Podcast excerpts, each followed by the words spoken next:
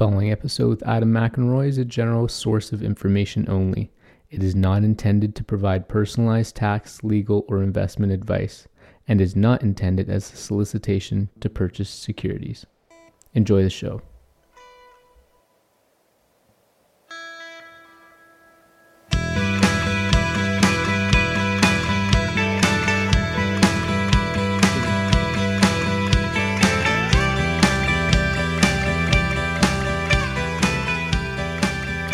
Welcome back, everyone, to Two Nobodies. This is episode 27. I'm really excited to be back.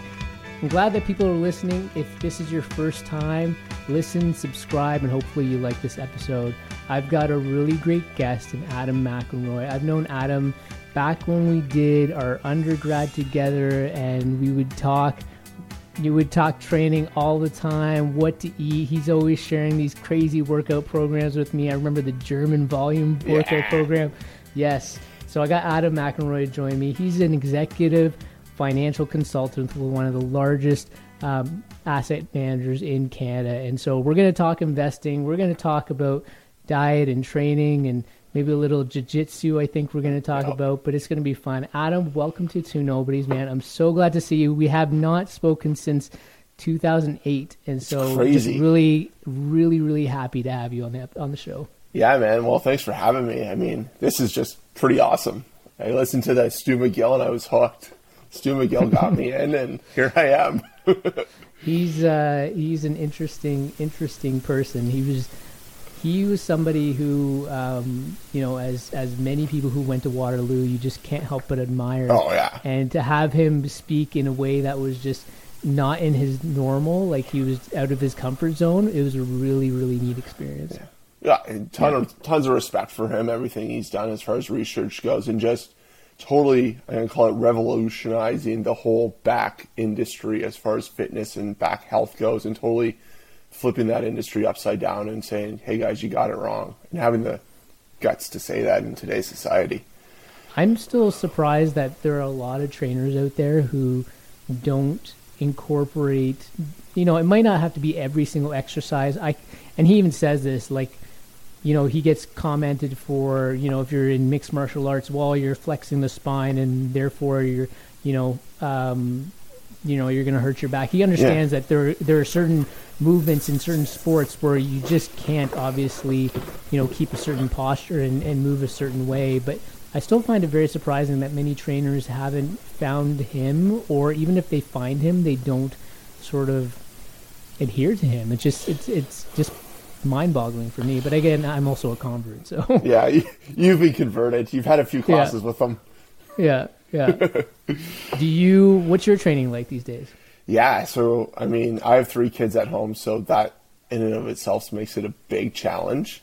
Yeah. Um, but I mean, up until my f- first kid was born, I was big into powerlifting, so squat, deadlift, bench. Like, I when we my wife and I bought our first home, it was uh, either I get the basement or I get the garage for the gym, and I ended Right. up in the garage, which was fine.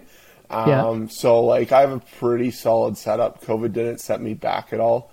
Um, but I mean, once my son was born, I stopped competing in that. Just I didn't have the same time and energy to devote to heavy, heavy lifting all the time, Yeah. and so probably did my body some good. Um, my wife says I've lost a few pounds, and my suits definitely show that. Uh, when hey that's what matters right? When when you wear a suit Yeah. every day, you notice those body weight fluctuations for sure. So uh, for the last couple of years, continue to lift heavy, but about three years ago, because my old my youngest is four, so three years ago, got into jiu-jitsu just because I recognized that I am horrible for stretching and warming up. I'm just bad at it. I'm like, why do I want to spend 10 minutes doing that? And I know the science behind it. I should definitely be doing it. I'm not the person you want to be following for that kind of advice. Um, but I'm like, I need to do something. And I, I'm like, I'm not going to go to yoga. I'm not going to stretch on my own. I've got it. I'm going to take up jujitsu. Um, so I started training Brazilian Jiu Jitsu, and man, was it an eye opener! Like, whew. I'm a pretty strong It's a dude. workout, is what I'm hearing. Like it's a, Oh, yeah. it's a, it can be a serious cardio workout. Oh yeah, like legitimately, um, like I started in it, and it was first of all very humbling, very very humbling. I was probably 275 when I started, and my bench was over three, so I'm pretty strong dude. Squat was over five. I was deadlifting consecutively over 500, no problem. So pretty strong dude going into jiu-jitsu, and like a 150 pound guy just like manhandled me. Like it was ridiculous. Right. Um, and I'm like, there's something going on here. So, um, yeah, when you roll, so it's like technique where you're learning and repping technique the same way you do basketball drills um, or something along those lines. And then there's randori is what we call it. So it's fighting or rolling. Um, and man, like it is crazy. Um, not to mention like you're wearing a gi generally or a no gi, but even still like Okay. it's fast. It's six minute rounds, and it's hard to move for six minutes with the adrenaline pumping because it's just a whole new world, right? Like when you're I- roll when you, when you're rolling, what's the what's the purpose? Like, what's the objective? Like, what are you trying to achieve?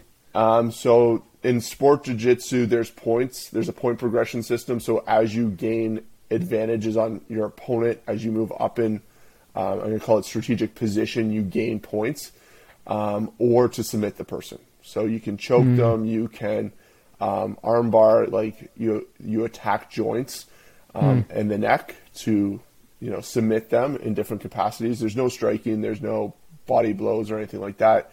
So I generally don't go to the office with black eyes, which is really helpful. Um, but yeah, it's uh, yeah, it's a it's an awesome sport. Awesome. You're like, how tall are you again?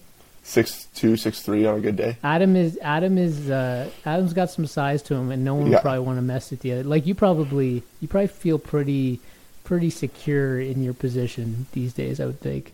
Uh, you know, from a jiu-jitsu standpoint, I certainly have progressed, but Yeah. like I'm three years in, and 150 pound guy can still Still, take, destroy me. Like he's a much higher belt rank than I am. Like I'm still a white belt. I'm working my way up. Uh, he's Yeah. a brown belt, but I mean, there's no competition. Like the days that I have a good position on him, he's like, "Yeah, I wanted you to put me there so I could work my way out of it." I'm like, "Okay, now I just feel like a chump." so is the goal to be a black belt then? that's the long term goal, but realistically, like it's about the journey, um, and that's one of the big things. Like, you know, for a while I was like, when am I going to get my blue belt? When am I going to get my blue belt? And now I'm like, you know, it doesn't really matter. Like, as long as I go into the gym every day, focused on learning, even just like a minute detail, I know it's going to carry exponentially in the future. And so it's, you know, the belt is a visual reward, but like when I go on to the mat more confidently, when I feel like I've learned a new position, that's just a self mastery skill, which I really have in the last 12 months really started to appreciate that, you know, a belt means something, but it really doesn't, right? Because Yeah. just because you're a black belt, you know, and I'm not saying this lightly, like just because you're a black belt doesn't mean you've earned that, right? And so I want to make sure I've earned that, but I also, um, you know, have the skill to back that up. Did you do any martial arts before? No, not at all. No. So like No. I was powerlifting, lifting heavy, um, and I'd be playing pickup hockey and stuff like that. But I never had the opportunity to do a martial art, never boxed or anything like that. And it was just, you know, I knew I needed to change a fitness component, um, put in some cardio, um, but the primary thing was to start stretching. And when you're being forced and contorted into different positions that maybe aren't the best for the spine, you certainly do stretch. And so it was a natural benefit. When uh, when COVID hit, did it all kind of just shut down? Yeah, it was been been really interesting. Like, um, it definitely shut down at first, and then when our first phase of reopening happened, you could go in and roll. You could go in and train without a mask, but you couldn't train with a live human. You got to bring in your dummies. So like people would bring in Okay. stuffed animals and stuff. It's Yeah. not the same to ro- roll with like a big sheep or anything like that. It's just not quite the same. um, and then things lifted up and we could roll we had groups that we could roll with and then then we got shut down again and then since I think it's August this year things have been you know you can train normally which is great and next weekend is my first competition we're going down to Ottawa to compete and So that's good that there's competitions happening again too. So And is that based on weight class? yeah, so it's based on belt, weight class, and age. So because Okay, I'm so over, I'm a masters like because I'm over thirty, so I fall into a masters category. oh, gr- Masters. It sounds really great though. and so they'll match you up. So age, will they match? Then what's the next thing? Does it go belt or does it go Yeah. weight or? Yeah, so all three factors are carried in. So I would be mm-hmm. going against another white belt who's 220 pounds or heavier Okay. and between 30 and 39. Okay, because I was going to say if you went with a higher belt, you might probably not oh, be a good I, idea. I yeah. wouldn't be meeting podium, that's for sure. Yeah. I'd survive, but I wouldn't meet the podium. I'll have to follow up with you on Yeah. uh, on how that goes. This is your first competition. Yeah, first competition. So pretty stoked for it. Have a few good coaches coming down for, with me, so it'll be good.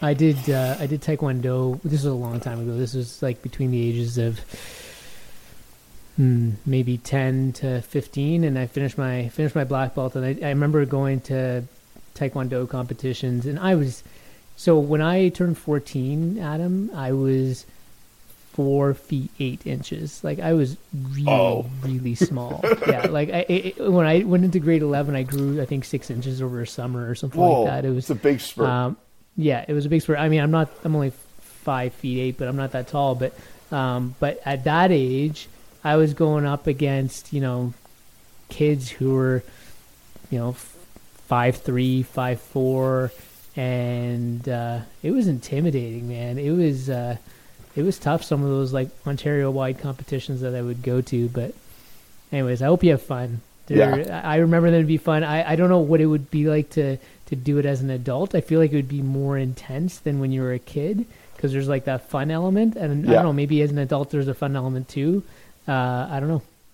Yeah, I don't know. It's one of those things like it's one of those things where when you are fight literally like not all out fighting, but you're fighting for competition.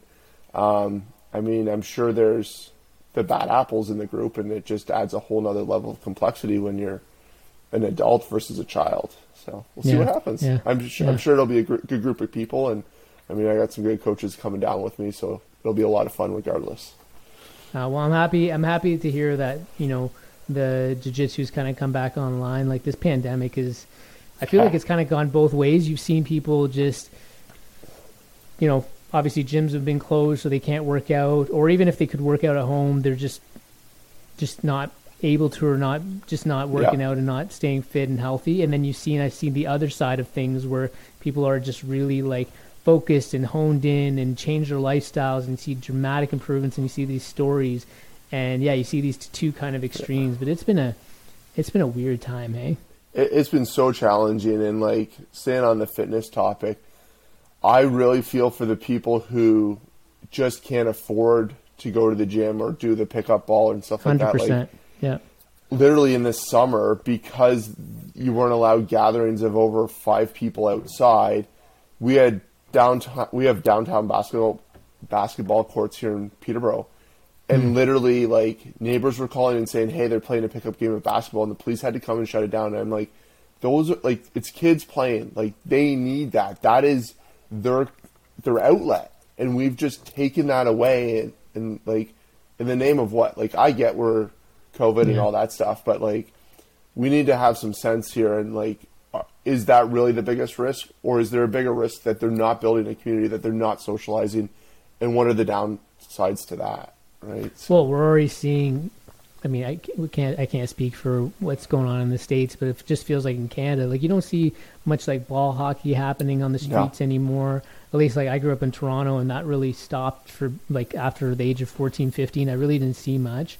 Um, and so like to think that kids are wanting to congregate and play some basketball or play some hockey and Yeah. then you know for for you know right or wrong they're being restricted to do so um, that's tough That's Yeah. tough I mean, yeah, it's just.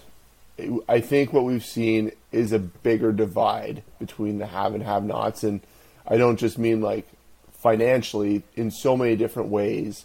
The people with family, the people without family. Like, there's just been so many factors, socially, relationship wise, fitness wise, employment wise, between different people you're just Yeah. seeing a massive divide on so many different levels. Yeah, for sure. Um, I want to take you back to March 2020 Yeah, as an executive financial consultant. yeah, what was what was that month like? And I think I I think you know what I mean. yeah. Oh, yeah. So, so for those of you who maybe aren't as familiar with the financial markets, basically March of 2020 was, for lack of a better word, the recent doomsday. Right? Like we literally saw the equity markets go beyond a bear market. So for the average listener out there, a bear market is defined by the market index dropping by 20% or more. Um, so we passed correction territory. We're in a bear market. And, you know, it was my first bear market. It's the first time I've been through a bear market as an executive financial consultant. I've certainly read about them. I've been through corrections before. I've been through other world events before. I've been through Brexit. I've been through the Trump election, um, a number of other ones in there. But this is the first one where things felt different. Like from a business operation standpoint, it was the first time where we were saying, no, we can't meet you in person. And when you're telling that to people who's in working have been working with you for decades, you know, 20, 30 years, and all of a sudden they're like, okay, but we still need to talk about our money. Yeah, no problem. We'll just do it over Zoom. And for some people, that's no big deal. For other people, hmm. it's like this is a whole new world. Sure. And money, money, you know, can bring out the best in people. It can also bring out the worst in people. And at a time where we're already with so much uncertainty, people tried to make something certain, and they didn't know how to do that. They didn't know if they'd see their children in the next couple of months, if this was truly the end of the world, what was going to happen.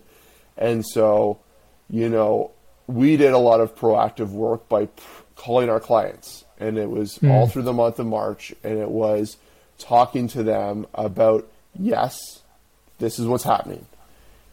I don't know how it's going to end, but I do have faith that it will end and things will turn out all right. I cannot tell you today how that's going to be, but know that we're going to be here through it with you. And I'm going to say for the vast majority of our clients, they weren't as concerned as you might think they were. It was more of, yeah, it was more of a thank you for the phone call. Thank you for being proactive. Thank you for taking the time out of your schedule because I'm sure there's a million people trying to call you. And there wasn't. We were very active in reaching out to our client base. You know, the nice thing was we knew, you know, at the middle of March, statements were going to come out in the next two weeks and they're going to be down. And it was cool to be calling clients proactively saying, you're going to get your statement in the next, yeah, how bad is it going to be? You know, this is what it is. Really? That's it? Yep, that's where it's at. Oh, okay. And because we had such a fast, like, rebound, um, you know, I think it was March 24th was the actual Oh, bottom I- of that. I remember the exact date. Yep, March 24th. Yep. Yeah. So like by the time like some of those phone calls happen middle of March, start of April, and when you call them back when you call them for those ones who called in the start of April, it was okay, so where are we at now? Well, this is where the market was, like this is what your quarterly statement says.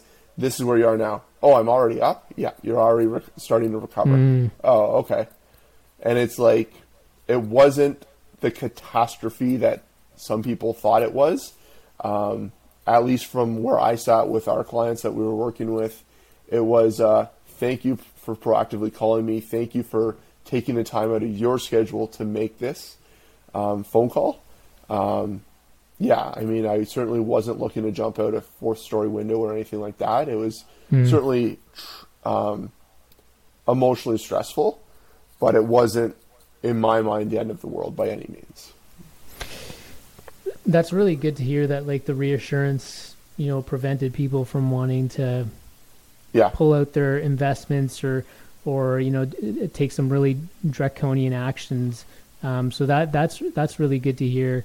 What was what was the point at which you, as you know, just thinking from an investment perspective, were you feeling like okay, I think I think it feels I think this this feels okay now because the S and P dropped at like what forty five percent or yep, it was down. yeah, it, it, it was uh, it was definitely it was definitely down. It was significant, and it was like the first time you know, obviously in our lifetime, that just Yep. the economy literally shut down. Businesses Yep. had to shut down, and and uh, there was that much uncertainty.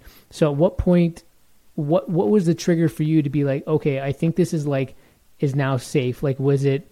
You know, I know um, from the from the U.S. equity market, like the Federal Reserve certainly backed a lot of major Yeah. companies, and they got involved, and you know that's a that's a thing in itself. Yep. Um, I've heard that people feel like, okay, once the Fed jumped in and central banks jumped in, it was Yeah. like they felt reassured. But what was the thing for you that you were like, okay, from purely investment standpoint, Yeah. what was the yeah? You know, it's interesting, and I don't want to get too much into it, but with the Federal Reserve jumping in, was it needed? Probably. It certainly, at least from an emotional psyche standpoint, mm-hmm. gave confidence in a capitalist society. But, you know, it was one of those things where, and maybe it's just who I am, but it was before the end of March where I said, okay, we're going to be shut down. We're not going to be seeing clients. We need to pivot and figure out how to adapt because mm-hmm. When you're dealing with people's money, working with people in long term relationships, dealing with financial planning, it's a relationship business and it's also a trust business. And there's not much more people um, divulge to you, you know, unless you're their priest, unless you're talking about money. Um, and so for me, it was very much uh, let's just, it is what it is. I can't change what the governments are putting in place, whether I agree with them or not. Like, I cannot change that. But what can I do to continue to support the practice that I'm working to build, the clients that I'm serving? How can I pivot to be the best position I can be to be there for them? And, you know, by the start of April, I was already like, this is what we're doing. I was moving. And it suddenly clicked. Like, I think for a lot of people, it was, I don't know if I'm going to have a job. I hmm. don't know what's going to happen to my health. The markets are crashing. This might be the end of the world. And they were seeking something that they could control. And so the draconian measure that you talked about, I think, was very real. And we've, we hmm. have stats to show how drastic that draconian measure was of people pulling out of the market hmm. in March of 2020. And it was insane. The outflows from the market were immense. That being From from from from the kind of clientele that you would typically see. no, Okay. not from my clientele. Um, yeah, definitely not from my clientele. I would say, you know, less than 1% of the clients that we choose to work with would have been in that boat. Very small. Um, but what, where was I going with that? Where, one thing that I saw very rapidly was companies shifting overnight to we can still keep operations working. We're working from home. And hmm. yes, there were certain sectors that have been, were, have been, and continue to be devastated. For sure. But there was a lot of companies overnight that said, we need to keep the lights on. And that's what you would expect in a capitalist society, no matter what the challenge is thrown at. There's going to be someone or a company that improvises, innovates, and changes the way business is operated. And so you saw Zoom overnight. Almost every operation company had Zoom overnight like mm-hmm. that. DocuSign, like legal documents mm-hmm. that had to be signed in wet signature. All of a sudden, overnight, we had full access to DocuSign. Mm-hmm. And like all these technology changes that were coming in our business, suddenly they're there.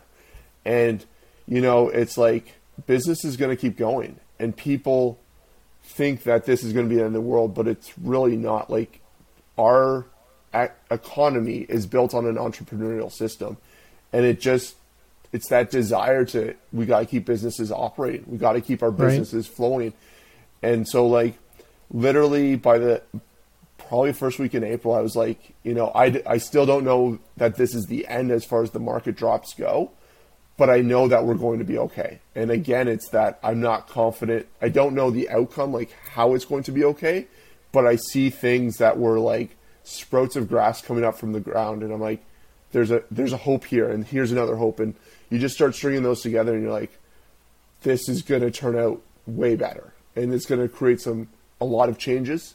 Um, but like I would say within the first or second week of April, again, I didn't know that the bottom had been hit for sure, for mm-hmm. sure, but I knew that I knew with 100% confidence everything was going to work out.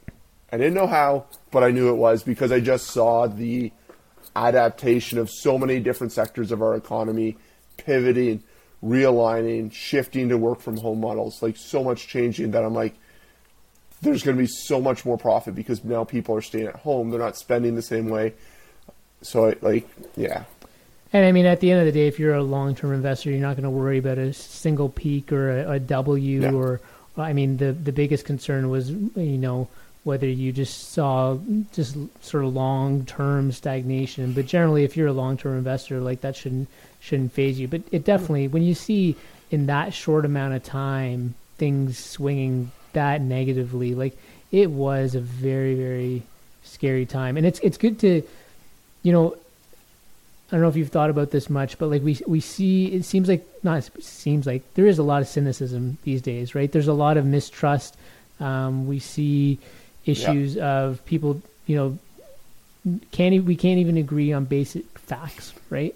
Um, and to think that you know someone would continue to trust you, um, you know, after a, a big negative slide like that, that's probably uh, you know, kudos to, to you and, and the people that you work with to, to maintain that trust. But I, I, I- I think about how many people, maybe not as a result of this, uh, uh, as a result of that downturn, but just over the years, have turned away from people like you to manage their money, Yep. um, to directing on the uh, doing self-directed investing like i'm i'm a self-directed investor i just trust myself and but i mean i also read and learn about these things and i'm i'm not someone who um you know, but but it's easy though. It's so easy to just Yeah. put your money into like an index fund or these kind of um, baked in portfolio ETFs and and and kind of Yeah. do things right. So, like, I just wonder how many people are are swinging towards self directed investing, and is that a concern for like your profession? Do you think? Yeah, it's it's a great question, and it's certainly I'm going to call it an industry shifter. It's certainly created change within the industry.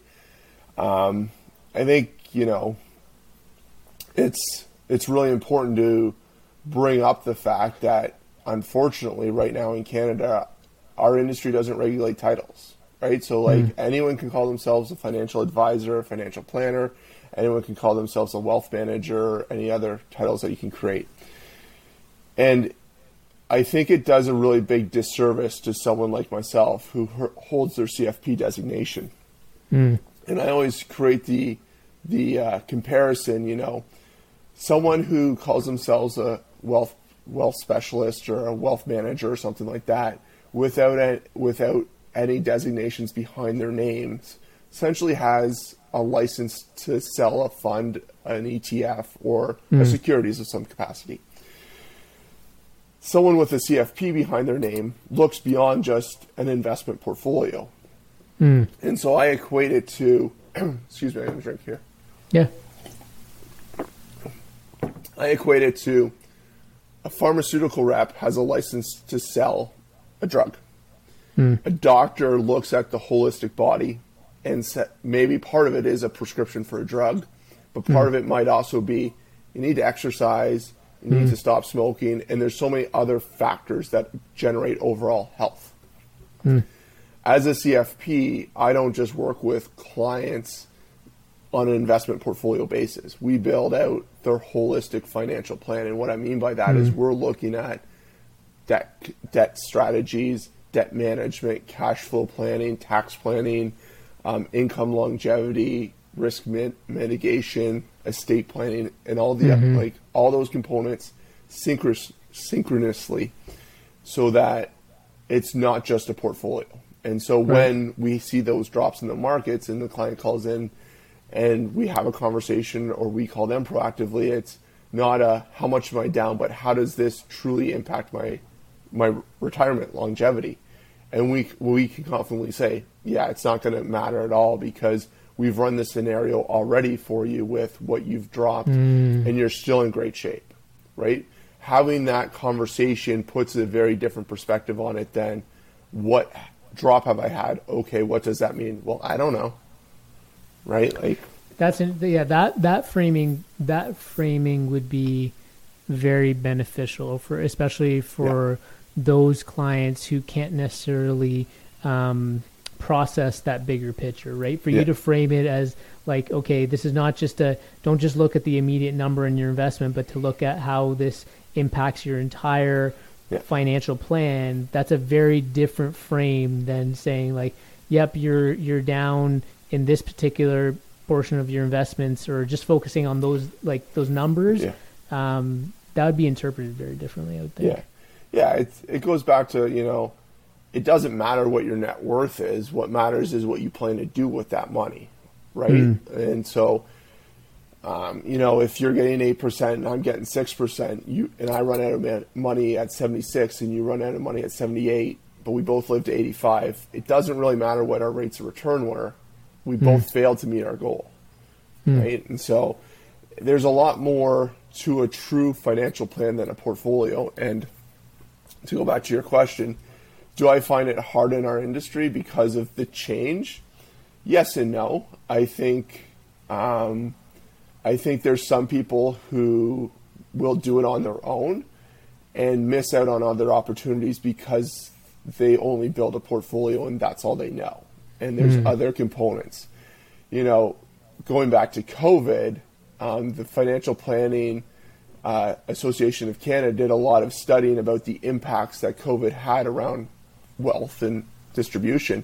And just to give you a few ideas, working with a CFP, so a certified financial planner professional, with a planner, despite COVID, 19% were still able to prioritize retirement savings versus those, those people without a planner, only 9% were.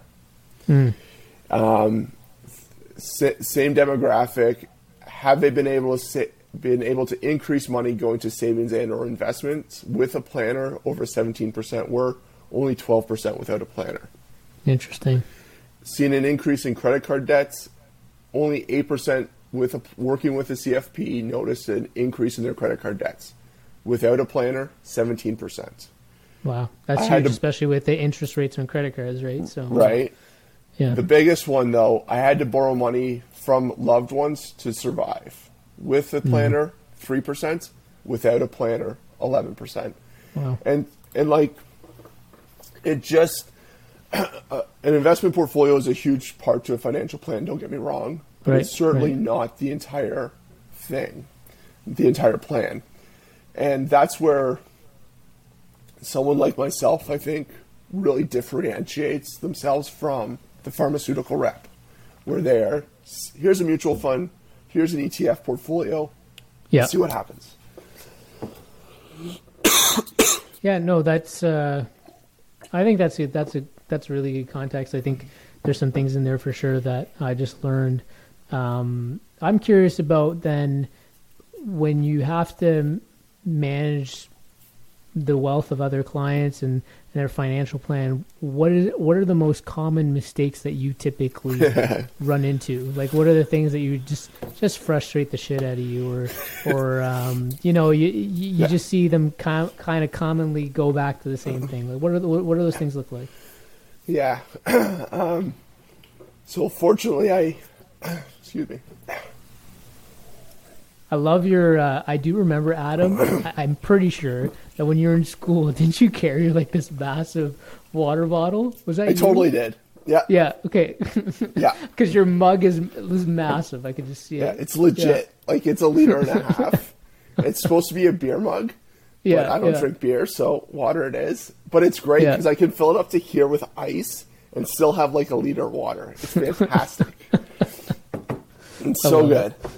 So, um, yeah. So to answer your question about the common mistakes I see, um, I'll answer it from what I see through my lens working with clients, and then I'll answer it from the conversations I've had with do-it-yourself investors. Yeah. Yeah. Yeah. So for my the clients that I work with, the biggest mistake, the few biggest mistakes that I see, failing to understand that inflation is real. Um, this year is the exception to people actually cluing in that there's inflation. But, you know, retirement has changed in the last 50, 70, 100 years. It used to be you'd work all your life in something physical. 65 would hit if you made it that far. And generally mm. by 67, 68, you're dead. So retirement was mm. three years. We've come a lot with healthcare, with pension plans, etc. So, you know, there are certainly clients that I have that are 55, 60, and retired. Right. Average lifespan for a married couple, one of them on average is going to make at least 87. So now, mm-hmm. like, let's just say 60 was retirement, 27 years. That's a long time to go compared to what it used to be. And if you don't appreciate inflation, even when it's not where it is today, even if it's just at 2%, that's a very significant increase in cost of living year over year over year. Mm. And a lot of people fail to realize that yes, you're retired and you want to keep your money safe, but safe to me when I'm building retirement income streams for 20, 30, 40 years even isn't under a mattress. Safe to me is I want to keep you in the same lifestyle with dignity and comfort that you've been used to and that mm. means keeping it safe from inflation, keeping mm. up with the cost of living, so that when you hit 70, 87 and you still have good health, you're not at the point of eating cat food. Right. And so I think, you know, understanding what that looks like from an investment portfolio standpoint um, for a lot of older people is challenging. Mm. Um, and the other one, which I think is the same, whether it's a do it yourself or with the clients is behavior. You know, we are not wired as humans for proper investing. We sure. we like the shiny thing. We like to read the newspaper. We like to get the updates, and we tend to be our own worst enemies. Our mm. emotions are such, and our brains are wired for reactions, and those reactions, unchecked, often result in the exact opposite reaction than what you would want to be doing. Hmm. And so, you know, sometimes it's just coaching them through the downturn of 2020 and saying, you know, I don't know how it's going to end other than it will end and things will come back. And do not create, do not do something draconian to put it in your words, because the cost of that is going to be exponentially greater than just continuing with the plan. Do you think that's why sort of a plain vanilla index fund or ETF just makes a lot of sense for people? It can when it goes up. everyone, right? Like everyone has this euphoria sense when they see their money go up. But when it goes up, our mind is wired so that we expect any investment to always go up. And mm. so when the money goes up, when the account balance goes up, you don't have the same emotional response as if it drops. When it drops, the emotional response is twice what it is when it goes up. And you know, you walk into a casino, and if you start by winning, you're feeling great, and you're going to keep going until right. it falls down, and then you're like, "Well, I got to win my money back," so I keep going. And Vanguard actually did a really good study, so I'm sure you're familiar with who Vanguard yeah. is. For those yeah. of us who aren't familiar with it, it's one of the largest ETF providers, and in the States, there's even zero cost ETFs that they're providing. But they have found through their own research, and this is an ETF company, that the advice and value that an advisor can provide is over 300 basis points. So over 3% of the value and advice that an advisor is providing. And it has nothing to do with investment selection. It has mm. pure a lot to do with cash flow management, be, and more importantly, behavior management, and knowing how to connect with clients and talk them off those ledges. Because we we as humans are not designed for that. We're just not like. I feel great when I get a scratch off lottery ticket and I win, and then I go back and I buy another one, and you know, just, it just yeah. keeps going. Yeah. So, uh, I mean, that makes a lot of sense.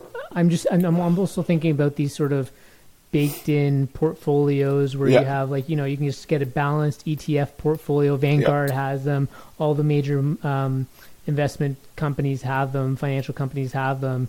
And you know you don't have to do anything. You just put money in there. Don't Yeah. have to worry about rebalancing. It's done automatically for you. Um, yeah. Do you see any risks to that? Like, you think there's still a behavior component to that? A hundred percent.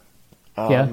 Yeah, and it's just like I think a lot of people are addicted to their phones without a doubt, and when I think we've put the ability to trade and create this sense of urgency that I always need to be checking what the markets are doing and be- making my changes. So, if you're truly a leave it and forget it investor, it can make sense but I think the vast majority of us are very much a, ooh, I should do this, or I've read this and I need to make a change without thinking through all the other repercussions, right? And time after time, like 2020, March was a great time to be going into the market. Just was. Like everything's on sale. If you go to the store and, you know, buckwheat's on sale because you're making buckwheat pancakes that week, you're you're stocking up. Like I know you, right? You're, you're like Michelle, we're I'm the making buckwheat king, man. I'm the That's buckwheat right. king.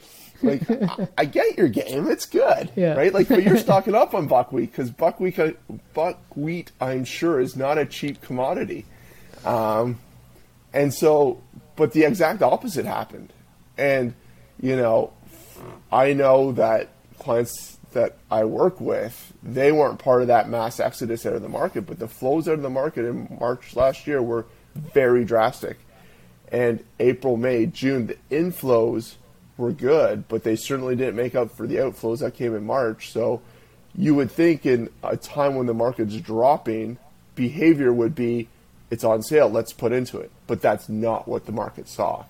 And hmm. so, you know, even with a self directed portfolio, there's still opportunities that are being missed there.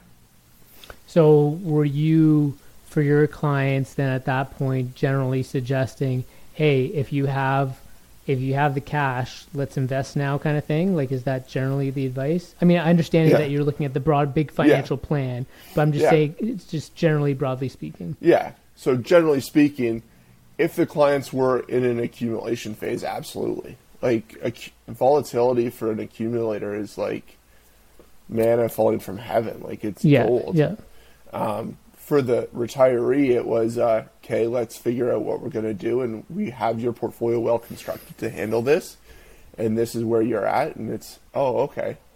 But that's a very different conversation than if you're a do-it-yourself investor. You're hearing the doomsday scenarios, and you're in retirement, and you're like, oh, this could be the end, and you've never been through it. You've never managed your own portfolio through that, and now all of a sudden, the world's ending. I need to pull it out. Well, And- I'm not. I'm not going to lie about this. I was listening to CNBC and and BNN every single day, multiple Right. times a day during that time. Um, and yeah, I would. I would say um, probably that's because I didn't necessarily have somebody who was um, you know well versed in this stuff. But I think even if, like, for example, if you were my financial consultant, I would still, you know, because you just don't know either, right? Like you admitted it, right? Like you just don't know. Um, so I'd be like, okay, well, why should I trust? Like, why, how is that? How is he going to change my behavior? Like, what? What would you? What are you doing to mitigate the behaviors of that you would see in a self-directed investor? Like in that moment, is it just purely the trust and you know It- history with those clients, or?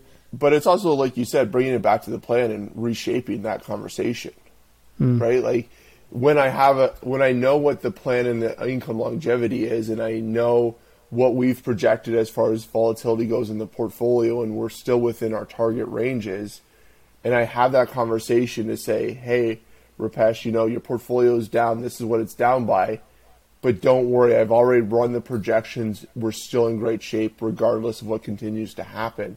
That's a very different conversation and it it invokes a trust and a calmness to hmm. let you think rationally to get me a second breath to say this is what i'm seeing happen. I don't know how we're going to come out of this but i know we're going to come out of this stronger than before. You're already down but the worst thing you can possibly do at this moment is pull out because you've capitalized and you've realized those losses your your our plan has already taken this into account, and we're still on track on track to achieve your goals, right? Mm. Yeah, no, yeah, no, that's uh, that makes sense. Um, yeah, I, I, it's hard to it's hard to it's hard for me, anyways, to imagine those still like um, to put a lot of put a lot of faith in that. But I think that would definitely help for sure. Yeah. Um, when we when we think about, I'm just thinking about index investing now, though. Just like in these, you know, you just invest in like a index fund that follows the S and P or or whatever it is. I, I'm hearing, and I'm really curious about your thoughts about. Do you, do you think that there is a bubble? Like, do you think that there's I know that there's one theory out there. Like I think I heard as much as like 45% of like the the U.S. stock market is mostly now passive index investors, and uh, people are concerned about that. Um, do you have any thoughts on that? I'm just kind of curious. Yeah, um, I mean, I'm not going to speculate on if there's a bubble or not, but that being said, I did look at the composition, and I'll just talk about the S and P because that's the one I looked at. And I think two years ago there was five companies making up over fifty percent of that index. Mm. Which, mm. you know, if you're looking for diversification, and there's 250 companies making up an index, and five are owning over 50 percent of it, mm-hmm. do you truly have a diversified portfolio there? Mm. Um, I'll let every listener be their own judge for that, but mm. just food for thought um, do I think there's a bubble? I don't know. I don't have a magic eight ball that works. Um, everyone's always projecting a bubble, a bear, or a bull. I mean, that's just the way our world works. And I think there's a lot of newspapers, blogs, videos, etc., predicting what's going to happen.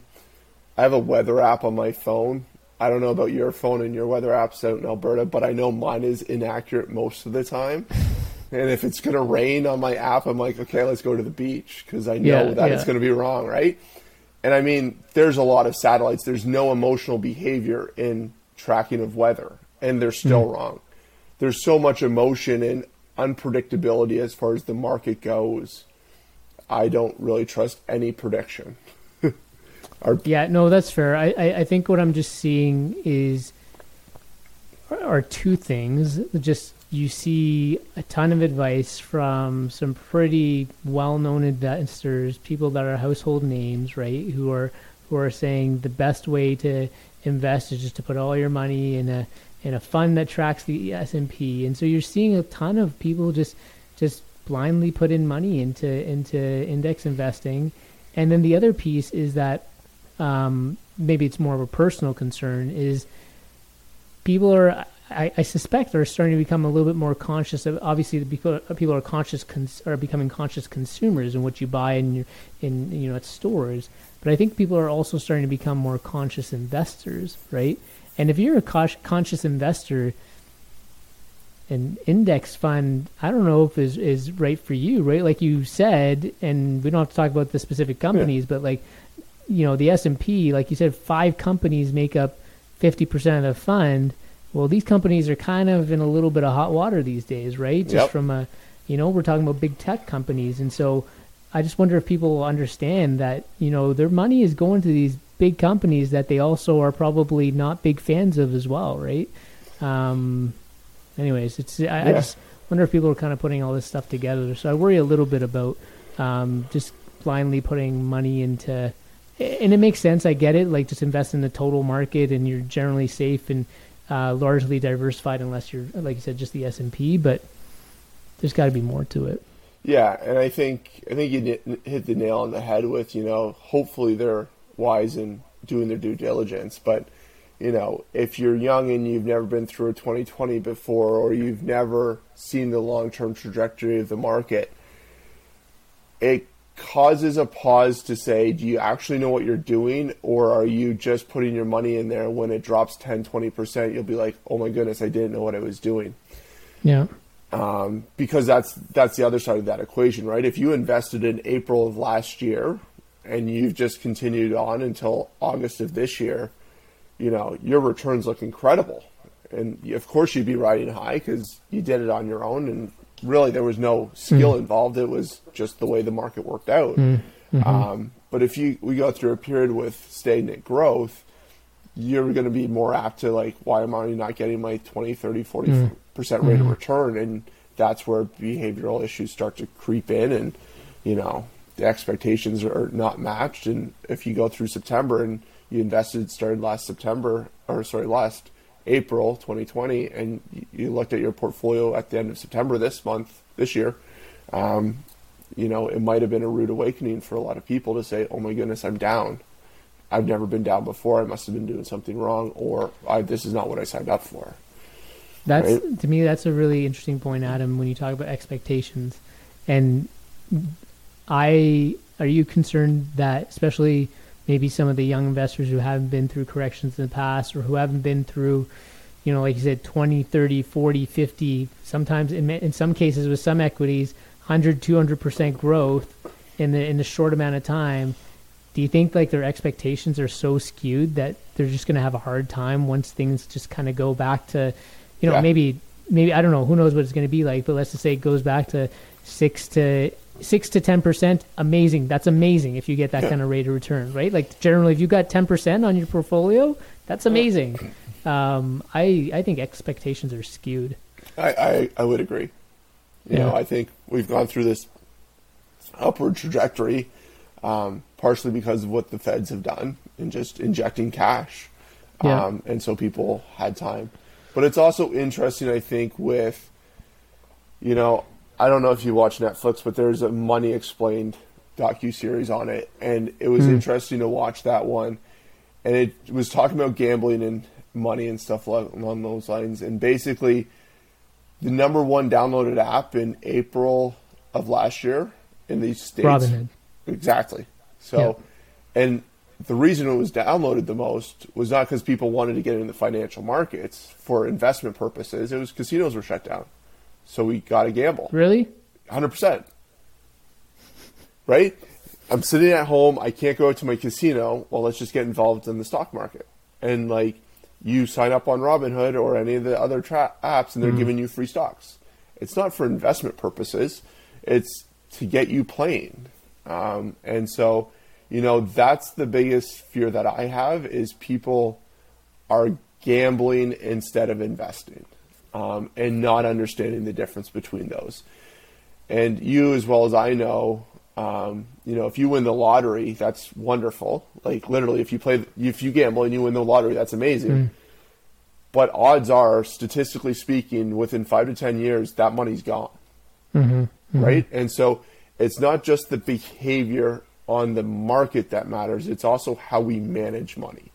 And that's a very different conversation than anyone right now in the industry is having with this do it yourself approach. If you mm-hmm. have mountains of debt, if you continuously overspend, if you do not live, with it, live within your means, it matters not how much you're going to earn in the market or how much you're going to save because of low cost investments.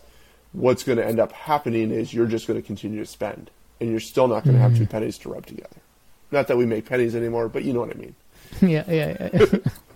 yeah, for those who are not Canadian, uh, we don't yeah. have pennies in this country anymore. No, my uh, my my daughter found a couple of pennies. I was like, yeah, go ahead, have them, have yeah, a ton of them. yeah, exactly. we'll get some She's rolls so and turn them in at the bank. Yeah, yeah. Um, no, yeah, it, you're seeing some crazy stuff. I don't even know what this stuff is anymore. I feel like it should, but like meme stocks and I mean, obviously I know about Reddit and, and yeah. Wall Street bets and and all that kind of stuff. And for those, I don't know. I think if you're unless you're not investing at all, most people under, most people have probably heard that people are investing based on a Reddit forum called Wall Street Bets and and investing in stocks that you know I, I don't know if they make any sense anymore, but they're just being pumped up and uh, and then NFTs, right? These non fungible yeah. tokens and I don't I don't get you know I don't even understand. Do you understand what meme stocks are? What are these things? Yeah, so like you said, it's the Reddit forum, and it's just oh okay. So so Wall Street essentially was betting on a, a decrease in value in certain stocks, and so they were mm. shorting them, basically in a position where they wanted the value to drop so that they could buy them super cheap, buy them back, and it's a whole leveraging strategy. anyways, um, and so this group on Reddit looked and could see the transactions happening and said, you know, if we got enough crowdsourcing together, we can more or less make Wall Street suck it. Um, and so they pumped up the price of these stocks, and as a result, the Wall Street hedge funds had to come up with more money to meet their margin, their market margin margin demands, um, with the hope that they would continue to lose money and they'd be able to put these hedge funds under. Of course, that didn't happen. Um, but that's what it that's where it started, and then we continue to see different meme stocks where it's just let's pick a stock and we can literally crowdsource the fund value or the stock value up, Mm. and then pull out, and who's ever left handing it gets a losing day. Um, so do we know? Do we know with Wall Street bets whether it was mainly just like the average retail investor, or were there some heavy hitters in there? Do? I don't know. Um, Yeah. I mean, I I don't know, and I'm not even going to speculate on that. Um, yeah. But it, Could- regardless of how it played out, it was a from someone not involved in it. It was a pretty cool social experiment to see if you could legitimately manipulate the market because that's what was happening. Like it was a legitimate manipulation of the market. And I'm not a securities regulator in the states nor in Canada, um, but yeah, it was. It's very showing of what can happen in a market based on nothing other than emotions and behaviors. Not to say that doesn't happen with large hedge funds, right? it's yeah, not like for they, sure. they're they're not innocent in that in that equation as well, right? Like we see that too. So it is actually kind of amazing if it was largely just like retail investors that they were able to crowdsource and and move the market the way they did and take on large hedge funds. I think that's pretty badass. like I think that's pretty. It's kind of rebel, that's for sure. Yeah, yeah. and, and I yeah. mean, I don't know, like I, I don't know, like you do, if it's just retail guys, but I do know Robinhood shut down for a f- day during it, and a few that. other online platforms. So you kind of got to think like if it wasn't retail investors, at least Robinhood said there's a lot of risk here, and people don't understand what's truly going Mm. on, and it's market manipulation. And we can argue right or wrong was that the right decision? Oh, but they that's, yeah, they that's what got happened. that. Robinhood's founder, I know, got a lot of got a lot of flack for that. Yeah. I remember. Yeah, yeah, yeah. It's a it's an interesting time, and what's what are the do you track any disruptors? I mean, we talked about the self-directed investing, but just from yeah, any sort of disruptors that you that you're just following from a personal standpoint or interested in um, uh, in tracking when it comes to investments? Not overly. Um, No. No, I mean, I read so much, and it's like, you know, everyone has their own different view on things, and I think even as someone that like this is what I do, um, it's amazing how much we disagree to agree, right? Mhm. Like literally, there's an an article one day from one author saying today the market's dropping because of inflation, and the next day the article comes out, investors have come to their sense and the market's doing well despite inflation or because of inflation, and it's just like someone's written that you've just put your name to it and you had to have an article to provide a commentary to the market which is changing and you're assuming it's because of this and this. And you know it's just it's really amazing how much content is out there. And i think from where i sit when i work with clients when i talk to young people they read it all they still need to have it simplified to them Yeah. and what it means to them. Yeah. Um, we're getting to getting to about an hour here. I feel like I can Yeah. keep talking and, and For sure. investing. I, I'm I'm curious. We might have to have you back, Adam, because I think people benefit from just hearing your hearing your thoughts on. You know, we probably should talk more about the broader financial planning and and uh, not just focus on investing, but investing. It's a sexy topic. I like talking about. it. It's And, fun. and that's exactly it, right? Like that's why it gets what it gets because it's Yeah. exactly what you said. It's sexy. It's exciting. Don't get me wrong. Like it's awesome when you look at a portfolio and it's up significant. Um, But I just know that there's a flip side to that equation, and when they go down, people get upset. yeah, yeah, for sure. right?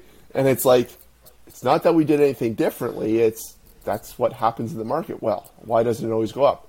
Just because the market isn't performing how you want it to perform doesn't mean it's not performing as it should. Mm. That's a that's that I like that. Let's let's uh, let's wrap on that line. I really Okay. like that. Um, if you your personal sort of favorite investment Yeah. resources, what would what, what do those look like? Like what any particular books or any any people that you love to follow or yeah, Yeah. for the people So i mean i'm gonna put out pull out an oldie but a goodie, but Jeremy Siegel's Stocks for the Long Run. Okay. Um, he's a Wharton professor, so not just an average meme person or blogger or whatever we call Right. them these days. Social influencer, I guess. Um, very well researched, very technical book. Um, I'll tell you the highlights. Invest in the market.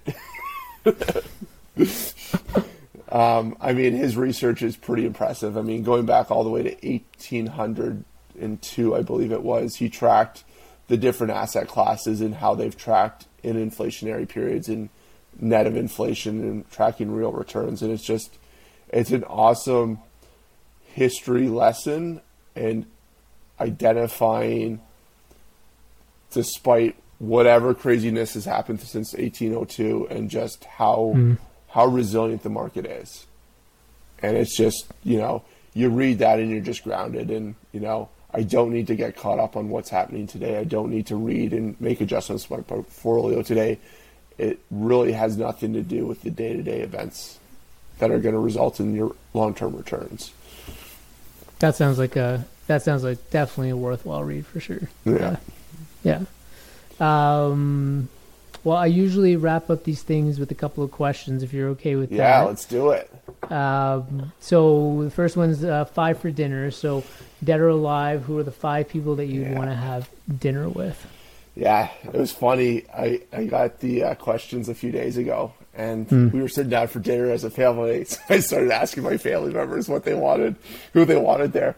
My children stole two of mine, and then um, my son added in three of his friends. So that was quite the conversation.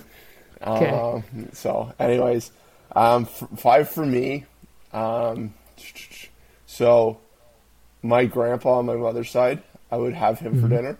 Um, I knew him, but like I was probably maybe grade one when he passed away, but had a really, really good relationship with my grandma, like his wife, um, all the way through university.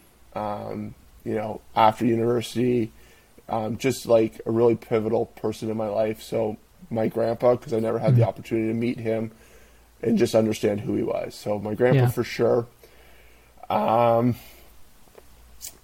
I'm going to invite Jesus. I'm going to steal from Stu McGill. I'm inviting Jesus, but I'm going to bring Judas with him, just because I'd love to see that conversation. I'd love to just be a part of that and understand just all that. Just be a part of that conversation. So I'm bringing him. So that's three.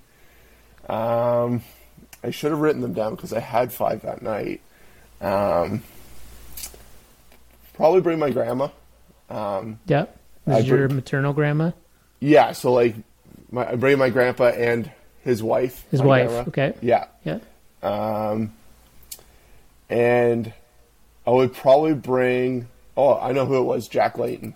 I was going to bring Jack Layton. Um, totally curveball, um, but you know, not because I'm an NDP voter or anything like that. But I just really feel like he was the last leader of Canada that we've had at a federal level that had a vision for the country and wasn't solely out for popularity or his own purpose. Like I truly feel like his vision, he had a vision, and that's something that very different than I hear from any politician these days. So those are my five. um, that's that's. Uh, I mean, everyone who kind of comes has been on the podcast. It's always really interesting to hear their five, and and that's uh, those are really beautiful people. And uh, for those who are who are not Canadian, uh, Jack Layton was a leader of one of our political parties. um, the New Democratic Party of Canada, and he passed away in 2011. And um, that campaign that he ran that that uh, that time around was was there was a movement and it was magical, and he was um, definitely most I would I, I can't imagine that many Canadians wouldn't just would wouldn't agree with this, but he came up. He was very earnest and genuine and authentic, and really spoke to the people. And and uh, I remember, I mean, he's from Toronto, and uh, his Yeah. funeral, the, just the, the procession that followed him was was something I had never uh, seen before, at least in Canada. Like you usually see that with um, you know U.S. presidents or, or something like that, or big big celebrities. So um, yeah, that's a fantastic um, fantastic Canadian leader to to acknowledge for sure. Yeah. Um, besides the circle of life, what do you know for sure, Adam? Um, what do I know for sure? So, I know for certain um, that there's a God or a higher power, and I just choose to call that higher power God. I just know that for certain. I know that regardless of what challenges the economy or we as a society have, um, staying invested for the long term will work out. Um, I know that a lot of stress gets handled in the gym for me personally.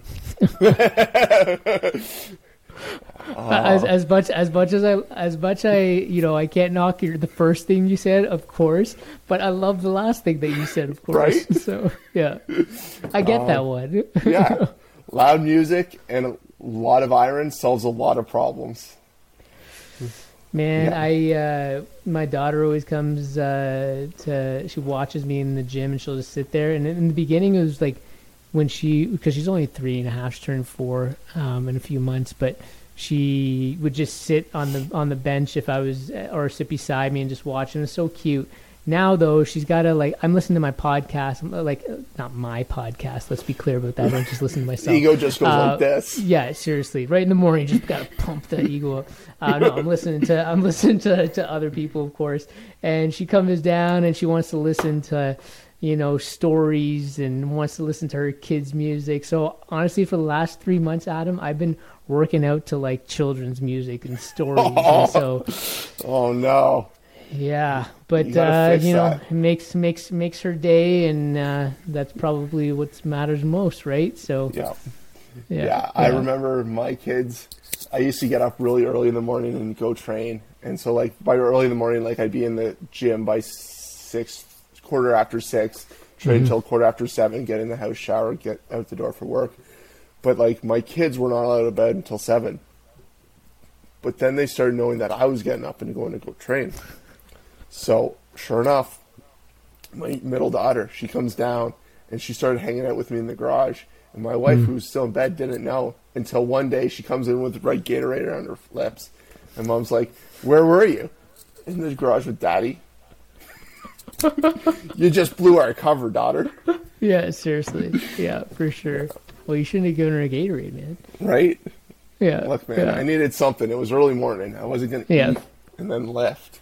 That's not yeah, a good fair enough. No, no, no, that's for sure. Um, my friend, it's been. Uh, I'm so glad that we got to connect. I'm so glad we got to do this. Um, come back anytime. Yeah. I'd love to continue talking to you. It's actually, in some ways, it's more fun to just record our conversation rather than even have a separate conversation outside of this. Yeah. Um, for the listeners out there, Adam and I were just talking just before this. I was like, "Stop! We just got to start recording because this is like so great. I just want to Just fluid. I just want to capture this. So, um, but thank you so much for taking time. I know it's um, you're two hours ahead, and so it's a weird, uh, weird time to be recording this on a Friday night. You probably mm, have better things to do, uh, but I, I appreciate. I pre- yeah, you know, let's be real. Um, I got three kids I- in bed and a wife on the couch. It's not that much excitement. Okay, well, I, I nevertheless I appreciate it. Um, it's it's been fun connecting, and I hope we do it again uh, sometime soon. Absolutely, just ask and I'll be here, bud. Thanks, man. Okay, well, I'm going to put Adam's uh, information in, in the show notes, and uh, you can learn a little bit more about him. And again, like, subscribe, leave any comments about the about the episode today. Would love to hear back. And uh, thanks for joining us. That's a wrap, guys. Thanks, Adam. Thank you. Bye.